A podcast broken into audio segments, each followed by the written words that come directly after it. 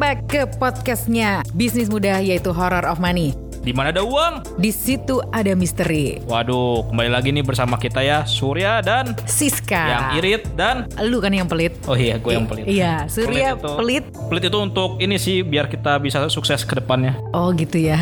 Emang sukses itu dimulai dari pelit ya? Bisa jadi. Bukan menabung gitu ya? Ya karena pelit kita menabung. Oh iya iya, iya. Gak apa-apa sih. Oke oke oke. Eh, Sur, ini kita sekarang eh, lagi rekaman di bulan Agustus. Which is sebentar lagi kita akan eh, apa namanya 17-an. Wis, 17-an tuh apaan ya? Gue cerita bukan orang Indonesia nih. Oh gitu. Terus lu bisa ngomong bahasa Indonesia kan aneh.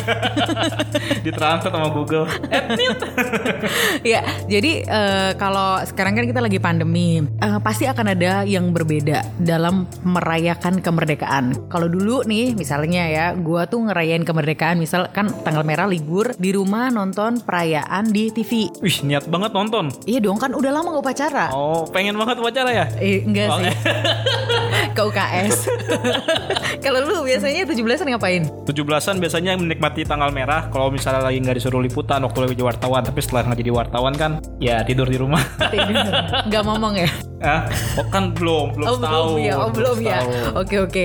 Nah jadi semasa pandemi ini pasti akan banyak berbeda banget lah ya kegiatannya. Terus juga eh, sekarang mungkin nggak tahu lomba-lomba 17-an juga akan pasti akan banyak berbeda. Misalnya apakah lombanya lebih digital kah atau apa kayak jadi gitu. panjat pinang digital gitu ya Iya. tapi kemarin gue pas di jalan pulang tuh ngeliat ada tiang panjat pinang sih dikirim kayaknya tetap ada deh Masih ada ya iya di kayaknya sih karena ya kalau covid ya apalah artinya covid nggak takut ya. Tapi eh, kalau kita ngomongin tentang kemerdekaan ya, itu di saat pandemi ini orang udah mulai beradaptasi. Misalnya gamenya dirubah jadi online. Sekarang pun bahkan eh, apa namanya orang bersepeda itu ada juga yang lomba online kayak gitu. Jadi dia screenshot aja larinya udah sampai berapa, misal sepedaannya kayak berapa gitu. Tapi karena kita di Horror of Money, kita pengen ngomongin tentang keuangan. wis ini keuangannya lewat online berarti Enggak Oh, enggak. dong. Kan sekarang katanya suruh nyimpennya cash ya. oke iya itu, itu parah tuh yang nyebar nyebarin itu Iya, Nyimpen- termasuk saya penerima itu. Oh iya. juga, penerima sebaran Gak itu. percaya kan tapi kan Seben agak takut loh sebenarnya Oh, iya. pertamanya. Tapi kan ya ngapain sih kayak gitu kan? mengingatkan aja jangan tergoda dengan eh, tawaran-tawaran harus jaga uang tunai yang banyak ya. Mm-mm. Karena kalau kita terbawa informasi seperti itu bisa berdampak buruk ke ekonomi Indonesia. Asik. Ya gila. Bukan titipan kan ini? Bukan titipan tapi Oh. mengingatkan biar kita nggak kejadian krisis beneran. gitu. Iya iya benar. Kalau mau nyimpen itu uang receh aja. Hmm. Kembalian kan? Iya. Kembalian tuh disimpan dimasukin itu nggak apa-apa gitu. Nanti dikumpulin kita simpan ke bank misalnya Iya. gitu. Nah kita sekarang pengen ngomongin tentang satu tema yaitu kemerdekaan finansial. Wow, Isaac tuh kemerdekaan finansial. Kalau bahasa Inggrisnya freedom fina- financial freedom. Financial freedom itu kan impian semua orang ya. Tapi jujur aja gue tuh kayak umur misalnya lulus kuliah gitu-gitu tuh belum belum kepikiran tentang kemerdek apa financial freedom gitu. Sama gue juga belum sih, walaupun gue dapet beasiswa karena nggak ada yang ngambil, akhirnya dekan gue ngasih gue beasiswa Karena nggak ada yang ngambil. Iya, sombong-sombong banget. Jadi sur ambil aja. Tapi pak saya nggak ada surat tidak mampu, nggak apa-apa. Orang nggak ada yang ngambil. Oh ya udah. Gak apa-apa, wajahnya nggak mampu. Gue bisa. akhirnya gue bisa nabung di situ. Oke oke oke. Senang banget sih waktu itu tuh. Tapi itu belum kemudian finansial sih karena belum ada penghasilan juga sebenarnya. Iya dan makanya nih kita kepengen ngebahas kemerdekaan finansial itu sebenarnya bisa kita mulai ketika kita punya penghasilan kah?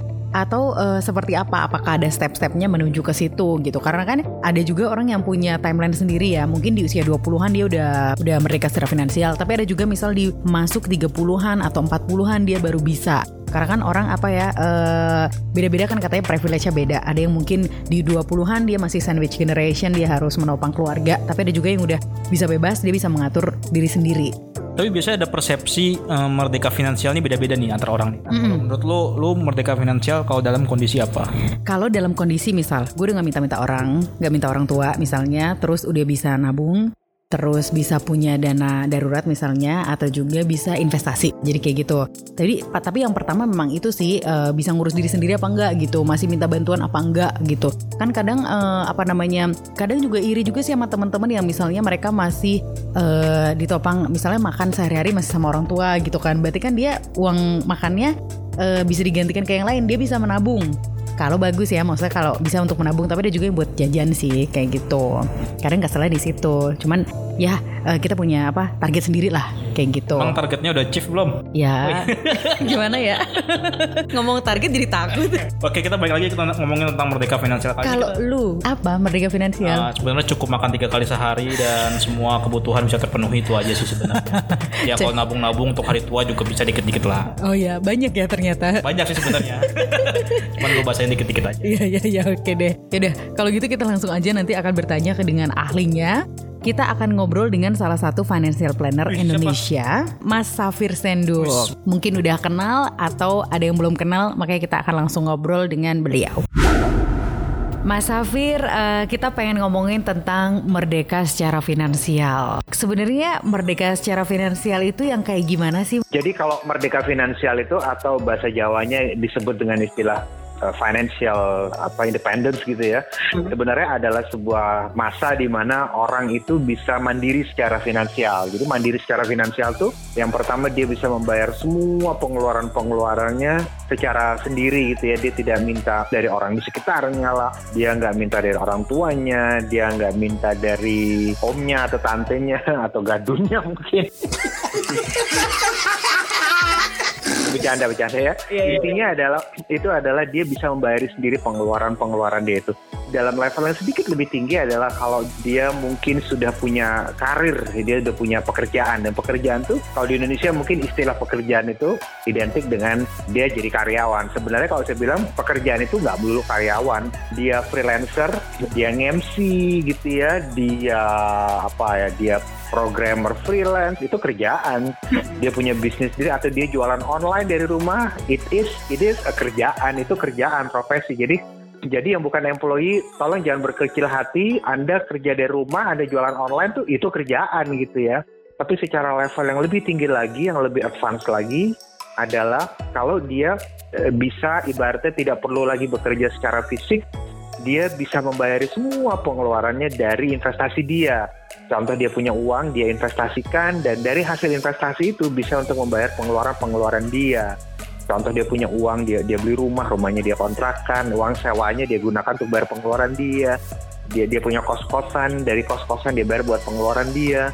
Kemudian dari investasi apa? Dia dia punya uang, dia belikan ke ori, ke obligasi, kupon bunganya ya dia gunakan untuk bayar pengeluaran-pengeluaran dia. Seru banget itu yang dewa. dewanya. Tuh. Dewa ya. Berani, berani gak seru? Udah berani belum? Bukannya berani sih pengen. oh iya iya iya iya. seru seru seru ya. Mas, uh, tapi sebenarnya mulai dari kapan sih sebaiknya atau mungkin ada pengalaman sendiri dari Mas Safir tuh kapan sih mulai ngerasa merdeka secara finansial? Kalau dari saya sendiri sih dulu waktu saya kuliah, dari saya berapa kali kerja sama orang. Sebenarnya dulu waktu saya sekolah di SMP apa SMA kalau nggak salah, saya juga berapa, berapa kali sering nawarin teman-teman untuk bikin ini ketikin tugas makalah dia. Oh. Teman-teman tuh kan dapat tugas tugas apa bukan makalah sih kalau waktu SMP tuh kayak karya tulis atau apalah gitu-gitu kan ya. Mm-hmm. Nah mungkin mereka malas ngetik saya tawarin yuk yuk yuk yuk gue ketikin aja yuk saya ketikin kemudian saya minta bayaran dari mereka gitu kan satu dua satu dua oke okay yang saya datengin biasa orang-orang males aja teman-teman kita cari itu ah, ah ini males nih udah lu peluang bisnis buat gue gitu kan ya intinya gitu saya datengin mereka terus waktu kuliah saya juga kerja jadi employee berapa kali gitu ya kemudian saya sengaja pilih kuliah yang malam ada tuh kelas malam di mana pagi sampai sore saya kerja. Jadi saya tinggal di Ciputat, kemudian pagi sampai sore kerja di Cibubur. Buset. Itu tol apa Jor itu belum ada. Jadi gila saya pikir rumah di Ciputat, kerja di Cibubur, malamnya kuliah di Kemang, daerah Kemang dan Pejaten situlah, sekitar situlah. Gila, Begitu gila, gila. terus tiap hari gitu, terus tiap hari ya ada penghasilan ya sudah bisa bayar pengeluaran lah. Ya merdeka finansial sebagian lah gitu. Tapi saya lihat banyak juga teman-teman yang kalau kita bicara merdeka finansial dia juga udah kerja gitu ya, dia pengalaman pribadi gitu. Dia dia kerja apa pun itu, tapi dia untuk bayar pengeluarannya dia masih minta sama orang tuanya kadang-kadang penghasilan pun cukup untuk bayar sendiri pengeluarannya. Yeah. tapi dia tetap minta sama orang tuanya. Ada juga yang kayak gitu. Terus sialan lu pinter juga lu. Iya gue cerdas loh makanya gue bisa nabung.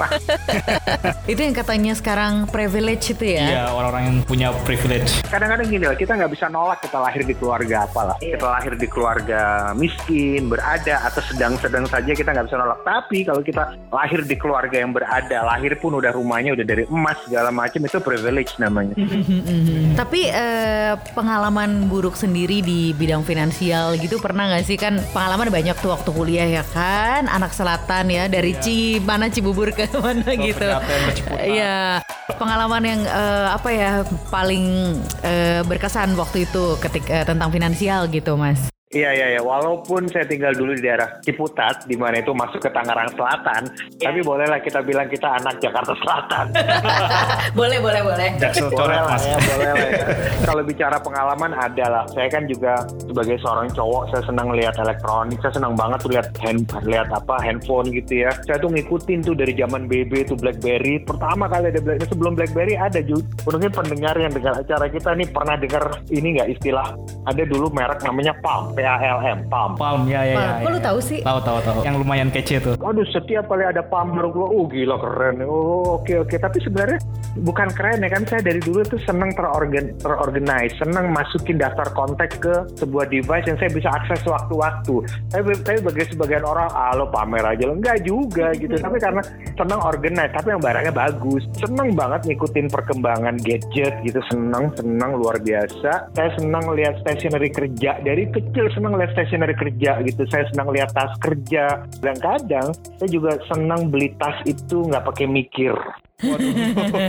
Beli beli aja. Beli beli aja karena terus belakangan baru baru nyesel ah sial bener ternyata gue beli karena gue emang kepingin doang gitu. Jadi setiap tas kerja tuh kadang nggak kepake. Kenapa? Karena kapasitasnya kecil. Padahal saya pengen masukin game segala macam. Jadi saya juga manusia biasa. Kadang kadang-kadang beli barang karena kepingin bukan karena butuh. Iya manusiawi ya mas ya. Mas tapi eh, kan sekarang banyak ya kita kan kebetulan podcast ini juga banyak ngebahas tentang orang yang bermasalah dengan Iya, keuangan gitu. Nah ketika misal kalau ini kan eh, tadi kita bahasnya misal terjebak dalam eh, hobi ya yang Hobi, misalnya beli suka tas beli barang kayak gitu. Gimana mas cara menyadarkan dirinya itu Iya. gimana ya? Dia sadar kalau ini udah, udah udah mulai tahap yang ongkosnya gede nih gitu.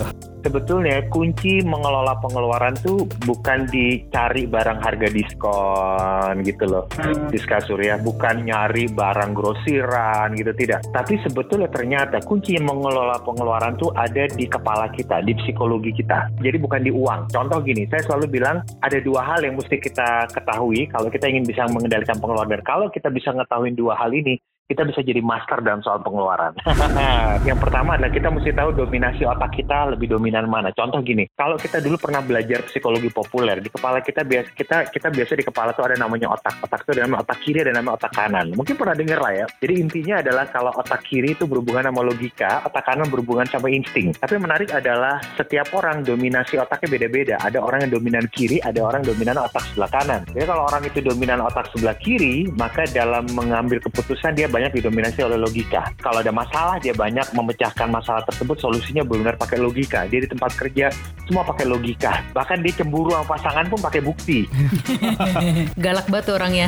Kamu pasti ada main ya sama dia. Apa buktinya? Tuh saya lihat WA kamu. Ah, Itu ada buktinya kan gitu kan ya. Nah kalau orang yang dominan otak kanan, dia tuh eh, mengambil keputusan, bertindak segala macam, dia pakai feeling dan insting, bukan pakai bukti, bukan pakai logika. Sebagai contoh misalnya, kalau misalnya dia dia punya dia punya dia punya anak gitu ya, terus anaknya biasanya pulang cepet banget, jam 4 sore udah pulang dari sekolah, tapi tiba-tiba anaknya pulang jam 8 malam, terus ditanya, nak kamu dari kok ke mana aja sih? Kok malam pulangnya? Nggak ke mana-mana kok. Eh pulang jam 8 malam dan biasanya pulang jam 4 nah feelingnya kan mulai main instingnya mulai main. Atau misalnya dia dia bisa pergi ke mall Orang ketika dia pergi ke mall, dia naksir satu barang dan dia bisa beli hanya karena dia naksir barangnya, bukan karena dia butuh. Nah, yang membedakan adalah orang yang dominan kanan dan kiri yang membedakan adalah ketika beli barang, orang yang dominan kiri atau dominan logika, dia hanya akan beli kalau dia tahu dia butuh.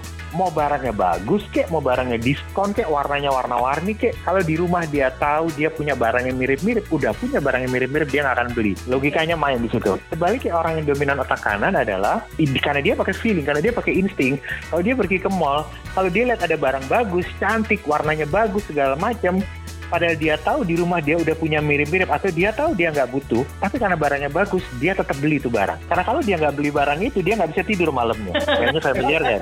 familiar sama familiar nggak deh sama Siska kayaknya? Kamu kayak pergi ke mall, kamu pergi ke mall ya Siska? Kamu pergi ke mall? Kamu bilang aksesoris lucu banget aksesoris buat rambut lo lucu lucu Gak penting ya lucu." padahal ya.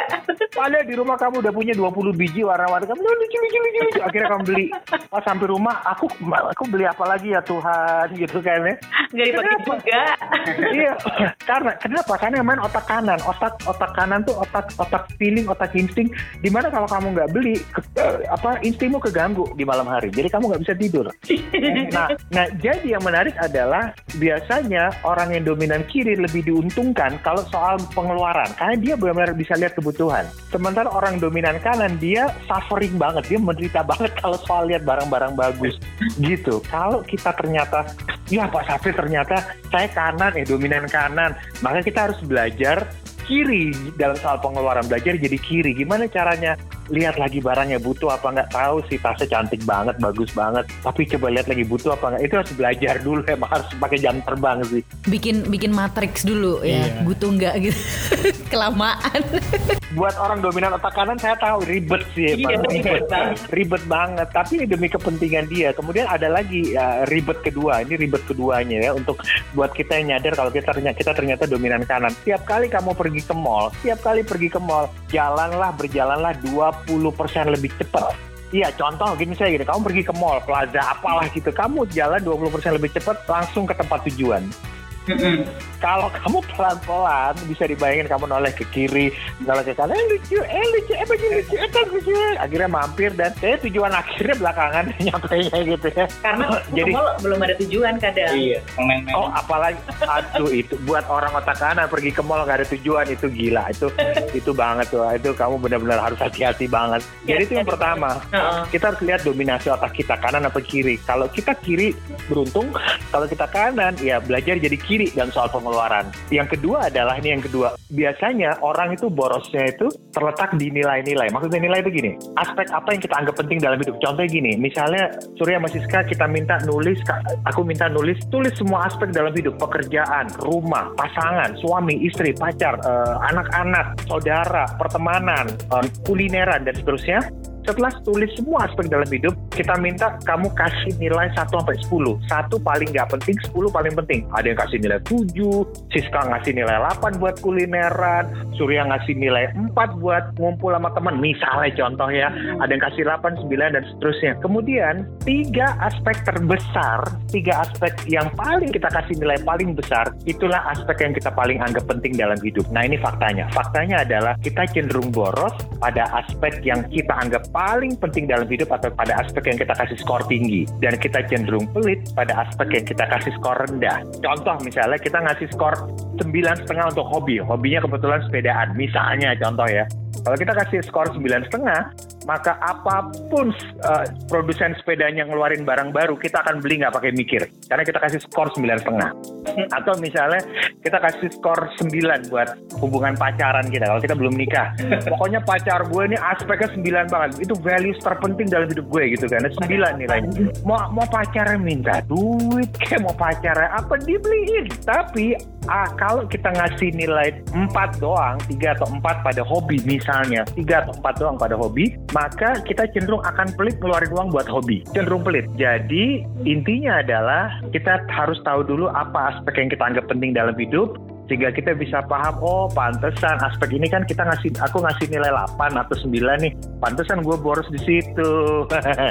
Jadi dengan kita tahu aspek apa yang terpenting dalam hidup kita kita bisa nyadar bahwa oke nggak apa-apa keluar uang di aspek penting itu tapi batasi ya. Contoh hobi. Kita kasih nilai 9 buat hobi kita. Ya udah kalau gitu sekarang kalau kemarin nggak nggak nggak terkontrol sekarang kita batasi. Kalau kita hobinya kamera ya udah beli lensa kamera 6 bulan sekali aja. Jangan sebulan sekali. Ya kali ya sebulan sekali. Sebulan sekali. Jualan dia mangga dua. ya kayak gitu lah kurang lebih Kalau kan tadi kan eh, dari sisi kita bagaimana mengelola eh, pengeluaran boros atau enggaknya masih pakai otak kanan otak kiri. Nah kalau untuk mulai misalkan langkah merdeka finansial secara investasinya tuh harus bagaimana sih? Ada nggak sih langkah-langkah untuk memulai awalnya gitu mas? Pertama kita harus kenal dulu apa ya, investasi apa yang ada di sekitar kita. Jadi kalau investasi sebenarnya produk investasi itu hanya ada dua sih. Di mana-mana produk investasi itu hanya ada dua.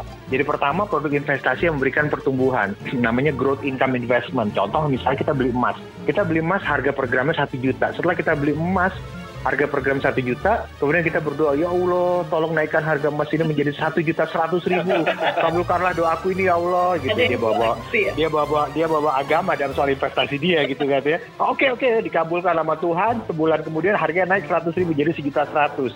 Untunglah dia dari situ dia dapat keuntungan namanya pertumbuhan harga karena harga emasnya tumbuh dari sejuta menjadi sejuta seratus misalnya. Itu growth income investment. Kemudian ada lagi investasi lain namanya fixed income investment. Jadi fixed income investment adalah sebuah investasi di mana keuntungan kita berasal bukan dari harga yang naik atau turun, tapi dari pendapatan tetap atau penda fixed income investment itu investasi pendapatan tetap. Contoh misalnya kita punya uang, taruh di deposito, kemudian kita dapat bunga. Nah itu namanya bunga deposito itu adalah pendapatan tetap kita. Atau kita punya uang dibeliin apartemen, apartemen disewakan. Itu makanya kita dapat pendapatan tetap baru berupa uang sewa apartemen. Nah ini dia, kalau mau merdeka finansial, maka kata kuncinya adalah pada saat masih muda, fokus di investasi growth income dulu di mana biasanya growth income investment ini potensi untungnya bisa lebih besar. Loh, tapi kalau rugi gimana? Tenang aja, toh uangnya belum akan dipakai kan dalam waktu lama, masih 20-30 tahun lagi, pensiunnya umur 50-nya, ya udah,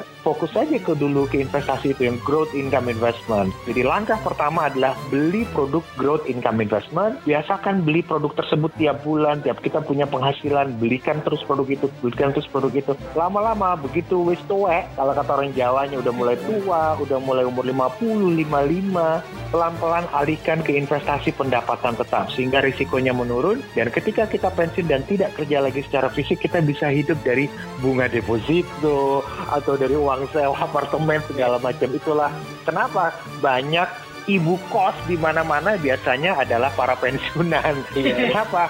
Karena ya, kos-kosan itu adalah investasi pendapatan tetap dia. Jadi jarang banget udah pensiunan tapi hidup dari investasi yang turun naik bisa jantungan dia. Iya, iya, iya benar. Kayak gini kan lagi kondisi pasar begini tiba-tiba Iya. turun naiknya drastis. Dak dikduk. Dak dik. Ini jantungan lagi.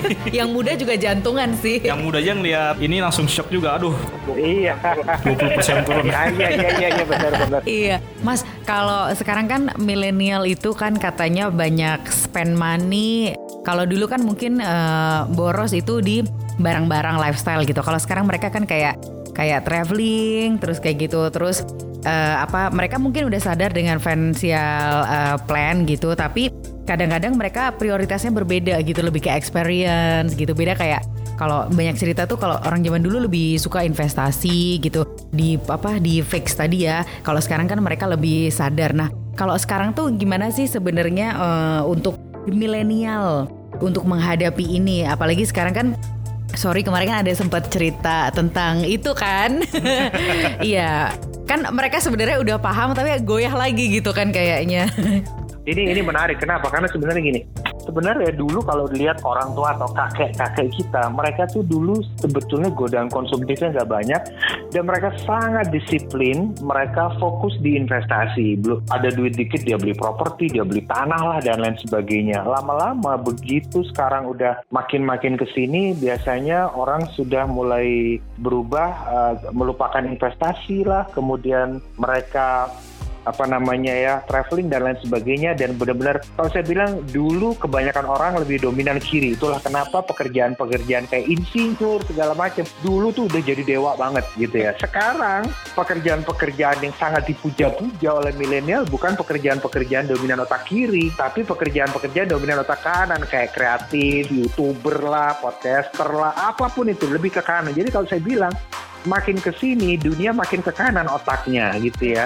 Nah jadi kalau dulu orang dominan kiri itu fokusnya adalah berinvestasi, sekarang mereka fokusnya bukan berinvestasi, mereka fokusnya adalah jalan-jalan, belanja, apalagi ditambah dengan kata-kata you only live once gitu, YOLO kan, you only live once gitu. Kapan lagi tuh? Kapan lagi udah beli sekarang segala macam? Iya juga ya, apalagi ada sosial media. Waduh, sosial media tuh bener-bener sarana. Ini ini kita kita jokesnya gini, sorry, kalau kalau di Instagram tuh kerjaannya tuh adalah dipakai untuk untuk kita pamer gitu kan kalau Instagram. Kalau Twitter dipakai untuk kita uh, sotoy kita berkuliah. Makanya orang sotoy itu orang sotoy itu adanya di Twitter. Uh gila lu ahli banget di Twitter.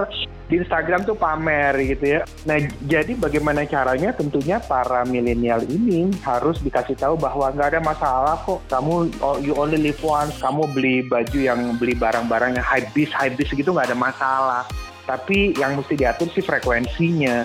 Kalau nggak diatur frekuensinya itu yang repot. Nah atur frekuensinya misalnya ya sudah, kamu suka beli kaos, ya udah belilah kaos sebulan atau dua sekali sebulan, dua bulan sekali, tiga bulan sekali. Bukan berarti nggak boleh, dia boleh. Tapi nomor satu dia harus bikin tetapkan frekuensi batas buat dia sendiri. Batas frekuensinya apakah berapa kali sebulan. Ngopi oke kok nggak ada masalah. Mungkin dia bisa pilih frekuensi ngopinya seminggu berapa kali. Atau nih atau atau dia bisa pilih tempat ngopinya. Karena jujur ada tempat ngopi yang mehong banget. Ada yang sangat terjangkau. Walaupun Iya, yang sangat iya. terjangkau tuh kadang-kadang isinya air dan gula doang. Tapi ketolong sih mas aku sekarang jadi nggak ngopi nongkrong, tapi ngomongin doang. online doang. Oh iya, kadang-kadang kadang-kadang gini sih, kadang-kadang anak-anak kreatif ini kadang-kadang gue nggak bisa gue nggak bisa mikir kalau nggak nongkrong. Oke, kalau nggak bisa Iya. mikir kalau nggak nongkrong, dia udah cari tempat banyak kok tempat yang dia terjangkau. Tapi tapi produknya juga lumayan enak karena banyak juga yang dia murah tapi nggak enak. banyak murah tapi nggak enak tuh banyak. Iya iya. banyak. Kayak gitu. Jadi nomor satu uh, milenial tuh boleh uh, uh, dia you only live once boleh belajar belajar boleh. Yang penting batasin frekuensinya. Liburan juga boleh intinya batasin frekuensinya dan kita mesti Oke. smart cari cara yang murah untuk itu Iya, berarti kita memang harus manage ya. Maksudnya kita ngikutin sekarang it's okay, tapi kita eh, harus kembali sadar Iya. ya. bener Tapi ngomongin tentang kartu kredit jadi agak tertarik juga. Gimana sih caranya biar bijak menggunakan kartu kredit kan eh, sebenarnya bisa membantu kita kan? Kalau saya pun takut jadi pakai kartu kredit loh mas, karena takut bobol aja. kalau kita bicara kartu kredit ini dia sebenarnya seperti koin gitu ya dia kayak dua sisi mata uang ada baik ada buruk jadi kalau misalnya kita terjebak soal kartu kredit sebenarnya yang salah bukan kartunya yang salah sebenarnya mungkin kitanya gitu ya. Jadi intinya adalah eh, kalau kita dapat kartu kredit apalagi kalau anda dapat atau kita dapat kartu kredit dikirimin sama bank padahal kita nggak minta kalau kalau saya nih ya kalau saya ambil aja bagus. Kenapa? Karena kita bisa manfaatkan kok misalnya di masa pandemi mu- mungkin misalnya kita freelancer misalnya kita freelancer kemudian di masa pandemi masa psbb kita tiba-tiba hilang penghasilan kartu kredit bermanfaat banget kok sangat bermanfaat itu. Bermanfaat banget untuk kita bisa menggantikan dulu uang tunai kita gitu ya. Mungkin mungkin banyak orang bilang tapi kan ngutang segala macam. Mungkin dulu ada orang tua kita bilang gini kalau bisa jangan ngutang ngutang tuh jelek banget. Tapi zaman sekarang susah banget kita untuk pergi benar-benar dari utang itu susah kenapa karena konsumtif godaan konsumtif luar biasa pengeluaran makin luar biasa dan dengan pandemi seperti ini buat mereka yang terlanjur nggak nggak nggak nyimpan nggak punya tabungan kartu kredit bisa jadi sangat membantu. Jadi kalau saya bilang utang nggak salah, yang salah adalah kalau kita nggak bisa manage utang dengan baik. Dan bahkan jangan lupa banyak banget pengusaha-pengusaha berhasil dia dia menggunakan utang untuk mendongkrak bisnis ya entah buka bisnis baru entah dia ekspansi. Istilahnya tuh kalau dalam dunia bisnis itu namanya leverage. Dia ungkit gitu ya itu daya pengungkit. Jadi apa yang dilakukan dengan kartu kredit manfaatkan kartu kredit itu dengan baik kemudian bayar kartu kreditnya karena sebetulnya perusahaan kartu kredit masalah dia cuma satu kalau kita nggak bayar udah itu aja. Cuma dia nggak pernah bilang kan bayar full apa nggak dia nggak pernah bilang. Yang penting lu bayar udah gitu aja.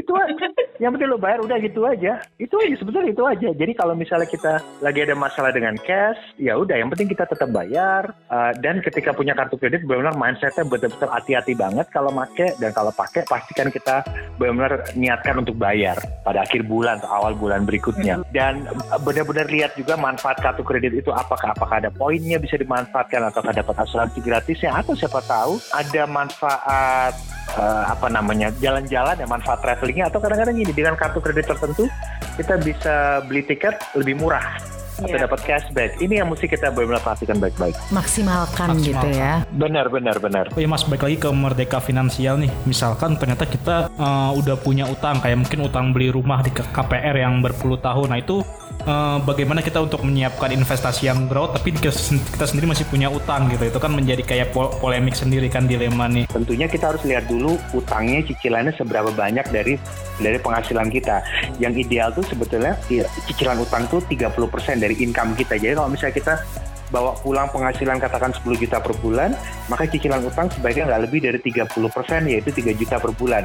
Kalau tiga setengah juta masih oke lah, masih fleksibel. Jadi sekarang kalau cicilan kita 2 juta per bulan untuk hal lain, maka kita masih bisa nyicil satu setengah juta per bulan untuk rumah. Di mana berarti itu oke, nggak apa-apa. Tapi kalau misalnya ternyata kita udah punya cicilan utang lain yang 30% dari income, contoh income kita 10 juta, kita ternyata punya cicilan 3 juta. Cicilan apa? Cicilan ke teman, beli batik 100 biji ke teman, misalnya buat apa batik 100 biji? Atau beli sendal.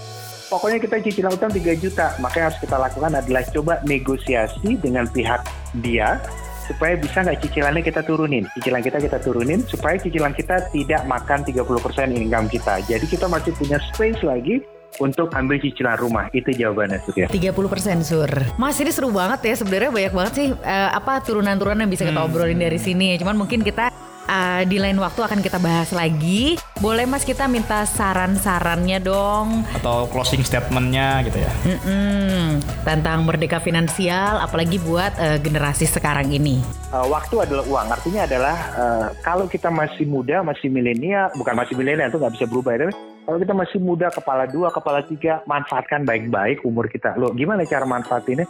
Pakai dengan investasi. Jadi cara paling baik dalam berinvestasi adalah start dari muda, sehingga kita punya rentang waktu investasi yang panjang banget dibanding kita start usia 50. Contoh misalnya harapan hidup manusia misalnya contoh aja katakan 90 tahun ini misalnya kalau kita start dari umur 30 aja misalnya maka kita bisa punya waktu panjang banget dibanding kita start umur 50 seperti itu. Jadi mumpung masih muda, invest yang banyak, tapi nggak apa-apa. Jalan-jalan yang banyak, oke nggak apa-apa. Tapi sekali lagi ingat atur frekuensinya, uh, atur batasnya buat kita sendiri. Jangan nggak pakai batas. Kemudian belajar jadi dominan otak kiri dalam mengeluarkan uang, belajar jadi logis dalam mengeluarkan uang, gitu ya. Kemudian invest yang banyak karena kekayaan seseorang itu dilihat bukan dari income atau gaji bulanannya, tapi dilihat dari jumlah investasinya. Itu dia ya. Langsung mikir habis ini kan. Langsung kepikiran ini. Oke Mas Safir, thank you banget untuk eh, obrolannya. Eh, nanti kapan-kapan kita mungkin akan ketemu lagi Boleh ya. nih kita, ngobrol lebih banyak lagi kayaknya seru banget nih Mas. Iya, betul betul. Oke, kalau gitu thank you banget Mas. Sampai ketemu lagi dan semoga sehat terlalu. Terima kasih. Nah itu dia obrolan kita bersama Safir Senduk tentang merdeka finansial. Bagaimana kalau misalkan eh, sobat Horny udah ada yang merdeka finansial sesuai dengan obrolan tadi belum gitu? Udah udah merdeka udah mendapatkan pendapatan pasif dari investasi dan sebagainya belum? Kalau udah enak banget sih, gue juga pengen. Iya, Gimana jadi sih? kayak santai di rumah gitu ya Iya. kan. Ada yang tiba-tiba ada transferan kayak Iya. gitu. Yang kemarin waktu kita ngomongin money game juga ada transferan dia. Beda Oh, dong. Beda beda. Tapi tolong dibedakan ya Pak Oh iya ya. beda itu belum financial freedom ya. Bel- belum itu eh, kita apa ya menggerogoti ya. Grogoti. Iya iya iya. Oke deh, nanti kita akan ngebahas lagi pastinya kalau pengen lebih deep lagi tentang eh, merdeka finansial atau misal tadi kan kita ngomongin tentang rumah. ya rumah beli Penting rumah. sewa rumah atau beli rumah. Iya. Itu kan kayak pelik banget ya. Apalagi di kan pandemi kayak gini kan agak susah juga Yang ya. enak tuh minta rumah sebenarnya. Minta Minta. numpang aja coy. Numpang. Oh iya bener numpang enak tuh numpang. Pondok apa? Pondok mertua indah. Kan kalau di pondok mertua tuh pa- pasti ada percikan-percikan gak sih? Ya. Lu curhat. enggak, enggak, enggak, enggak. Oke deh, kalau gitu eh, sobat Horny, kalau kalian juga punya cerita yang terkait keuangan gitu, misal ada penipuan kah atau misalnya ada pengalaman yang menggugah kalian gitu. Ada orang tuh udah nyampe titik nolnya, misalnya bahkan minus, terus sampai akhirnya bangkit dan pengen cerita eh, ke kita atau pengen ceritanya kita eh, diskusikan di sini, email aja ke untuk mimin at bisnismuda.id. Nanti cerita yang kece akan kita ajak nge-podcast bareng sama kita. Ya nanti kita ketemuan di studionya Bi- bisnis muda Iya di mana sih? di Kiai Haji Mas Mansur nomor 12A. Oke. Bisnis Indonesia. Iya betul. Mama kita jangan lupa bawa makanan makanannya. Lu jangan gitu apa minta makanan mulu.